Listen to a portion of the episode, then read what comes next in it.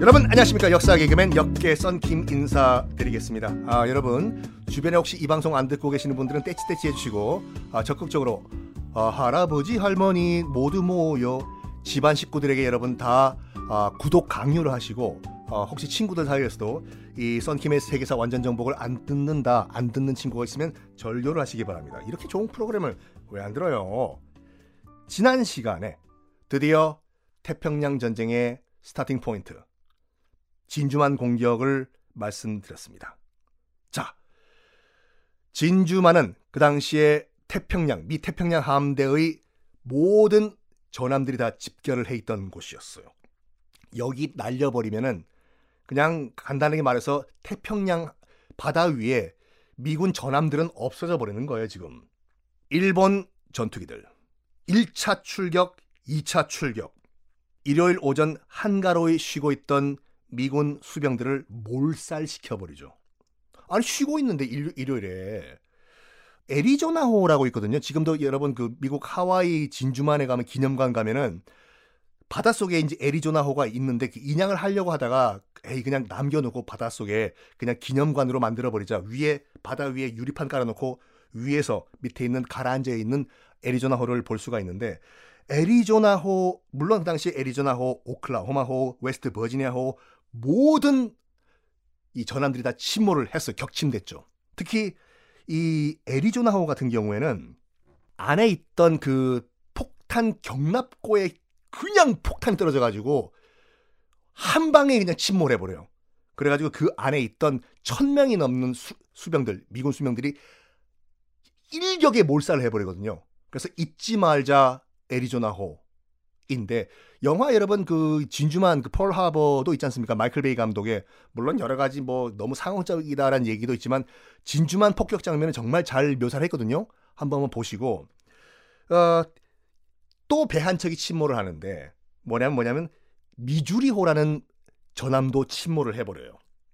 근데 미국이 나중에 이 미주리호는 다시 끄집어내 가지고 수리해서 태평양 전에 투입을 시키는데 이 미주리호가 어떤 배냐면 나중에 일본이 원자 폭탄 때려 맞고 이제 항복을 했을 때 미국 메가다 장군이 이 미주리호를 끌고 그 당시 일본 너희들이 침몰시켰던 미주리호 끌고 도쿄만까지 들어가요.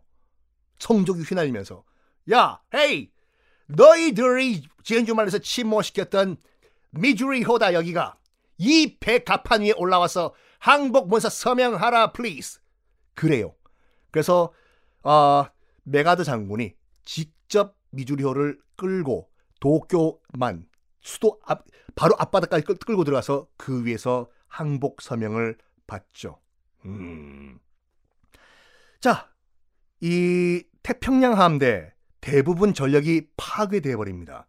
1차 출격, 2차 출격.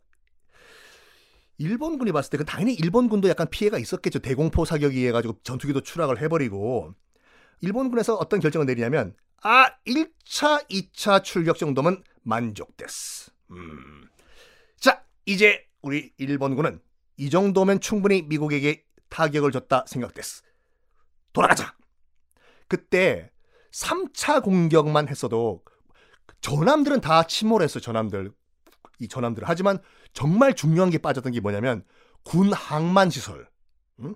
그리고 유류 저장 탱크. 이건 고대로 놔뒀거든요.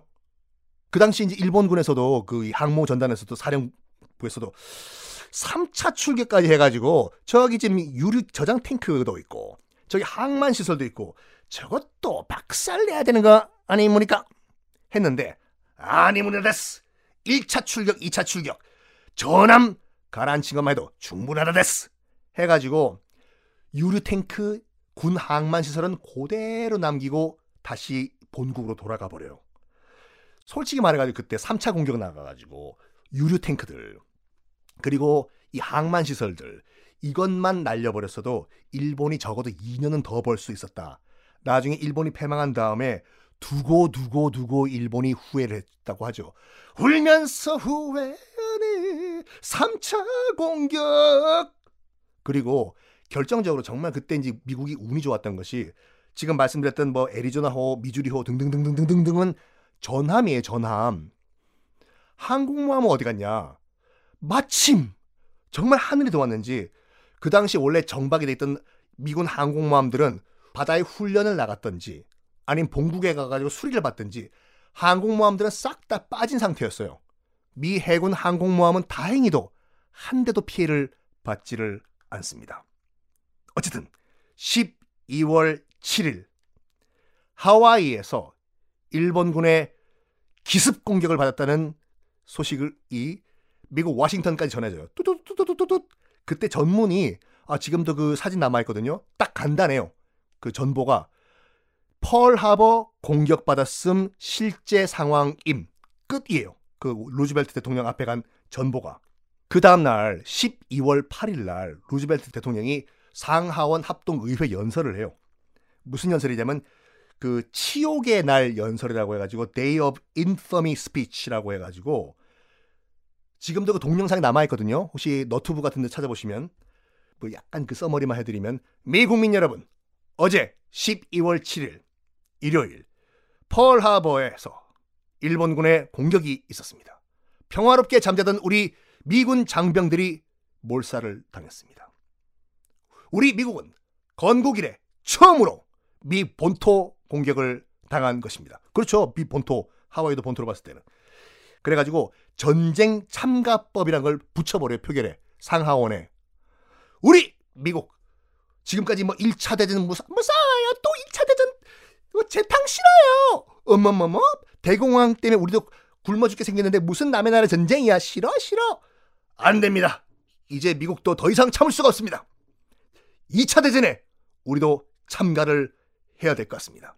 그래서 저 대통령 루즈벨트는 미 상하원 합동의회에 전쟁 참가법을 표결을 해달라고 부탁을 드리는 바입니다.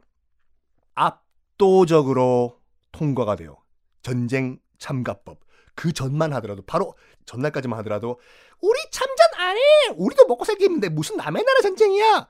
하다가 펄하버에서 미 이 장병들이 몰살됐다는 소식 듣고 완전 180도로 분위기가 바뀌어가지고 압도적으로 통과가 되는데 통과되자마자 미국은 일본에 선전포고를 해요.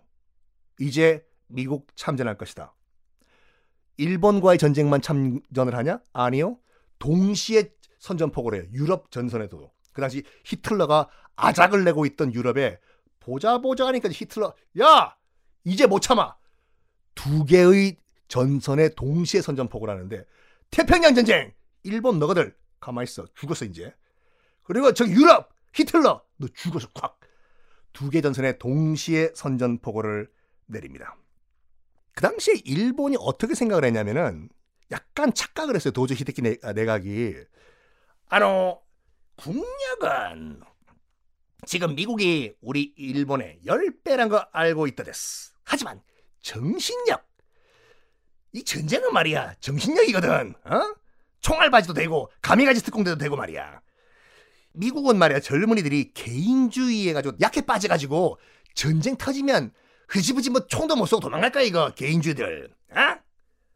큰 착각이었던 것이 뭐냐면 그 당시 1941년 지금 그 태평양 전쟁이 터졌을 때 미국 젊은이들이 어떤 상황이냐면 아까도 말씀드린 것 같이 대공황을 몸으로 다 겪은 젊은이들이에요. 뭘 보고 자랐냐면 그 당시 젊은이들이 돈이 없어가지고 자식을 파는 아버지, 돈이 없어가지고 굶어 죽는 어머니, 알코올 중독 아버지 때문에 가정이 파괴되는 걸 보고 자란 그런 젊은이거든요. 삶 자체가 전쟁이었던 젊은이들이 그 당시에 1941년도에 미국 젊은이였는데 이거를 일본이 착각을 한 거예요. 대공황 전에 뿜밥 뿜밥 뿜밥 뿜빠바밤빰빰빰빰 빠바밤 파티만 하던 미국인으로 착각을 했다 이거죠 지금. 여기에 그 당시에 미국 젊은이들 정말 울고 싶어라 울고 싶어라 울고 싶은데 뺨 때려준 꼴이에요. 여러분 뭐 그 나중에 사이판이든지 괌이든지 이제 미군 해병대가 상륙해가지고 일본군과 지상에서 교전을 벌이죠. 정말 잔인하게 싸워요 미군들. 왜냐면 방금 말씀드린 같이 이 젊은이들이 지금까지 어머니 아버지가 굶어 죽는 거 먹을 게 없어가지고 굶어 죽는 걸 보고 자라가지고 정말 삶이 전쟁했는데 잘 됐다. 분풀이 너희들한테 한다. 이거였거든요. 일본은 정말 몰랐습니다. 잠자는 사자의 코털을 건드렸던 것. 음. 특히 방금 진주만 공격을 통해 가지고 태평양 함대 주력 전함들이 다 날아갔지 않습니까? 이제 미국은 아무리 국열이 국열이고 나발이고 전함이 없는데 이제 아 종이 호랑이 됐어. 그거는 정말 미국의 포텐셜을 몰랐던 거예요. 지금부터 지금부터 미국은 두 달에 항공모함 한 대씩 찍어내요. 정말 찍어내요. 그래가지고 태평양 전쟁 거의 끝날 때쯤 되면은 총 항공모함 숫자가 100대로 늘어가 나거든요. 두 달에 한 대씩 항공모함을 찍어내는데 일본이 무슨 수로 버텨요. 버티다 버티다 버티다 가다 하다 가미가지 특공제까지 하다 하다 끝까지 버티니까 뻥 원자 폭탄 두 발로 끝내버린 거지 않습니까? 여기까지만 하더라도 일본은 큰 착각이에요. 더 이상 미국이 우리 일본을 무시하지 못하고 협상 테이블로 빨리 나오게 하기 위해 가지고는 뭘 해야 될까? 추가 공격을 합시, 우리가 해야 될 것 같아. 어, 그때 이제 진주만 공격만 이제 그 만에 포커스를 사람들이 두는데 거의 동시다발적으로 진주만뿐만 아니라 일본이 거의 동시다발 공격을 해요. 일단은 홍콩에 있는 영국 해군 기지 박살내고 그다음에 필리핀에 있는 미 공군 기지 박살내고 태국 방콕 점령하고 싱가포르에 있던 영국 해군 박살내버리고 동남아가 거의 일본 손에 들어가요. 이게 거의 3일 만에 다 끝나버려요.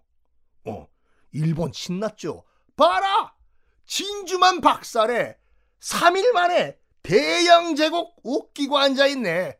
봐! 싱가폴, 홍콩 다 우리 거라고. 태국, 똠양꿍, 하하! 스시 나 드시지. 태국도 우리 거야. 필리핀, 하! 미군 공군 기지? 사실 그때 미군 공군 기지가 17만 명이 있었거든요. 미군 내, 아, 저기 필리핀 내 미군이. 17만의 미군이 일본군 공격을 제대로 싸워보지도 못하고 완전 전멸을 해버려요. 그 당시 사령관이 누구였냐 하면 그 이름도 유명한 메가더 장군이 그 당시 필리핀 주재 미군 총사령관이었는데 17만 미군 대군이 와르르 무너지는 걸 보고 가족만 데리고 정말 자기 몸만 가족만 데리고 호주로 튀어버리거든요 메가더가. 그래가지고 나중에 얼마나 그 악에 바쳤으면은 침몰한 미주리 옥발 끌고 와.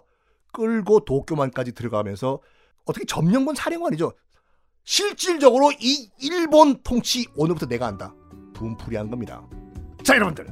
그러면 다음 태평양전은 어떻게 전개되는지 다음 시간에 말씀드리겠습니다.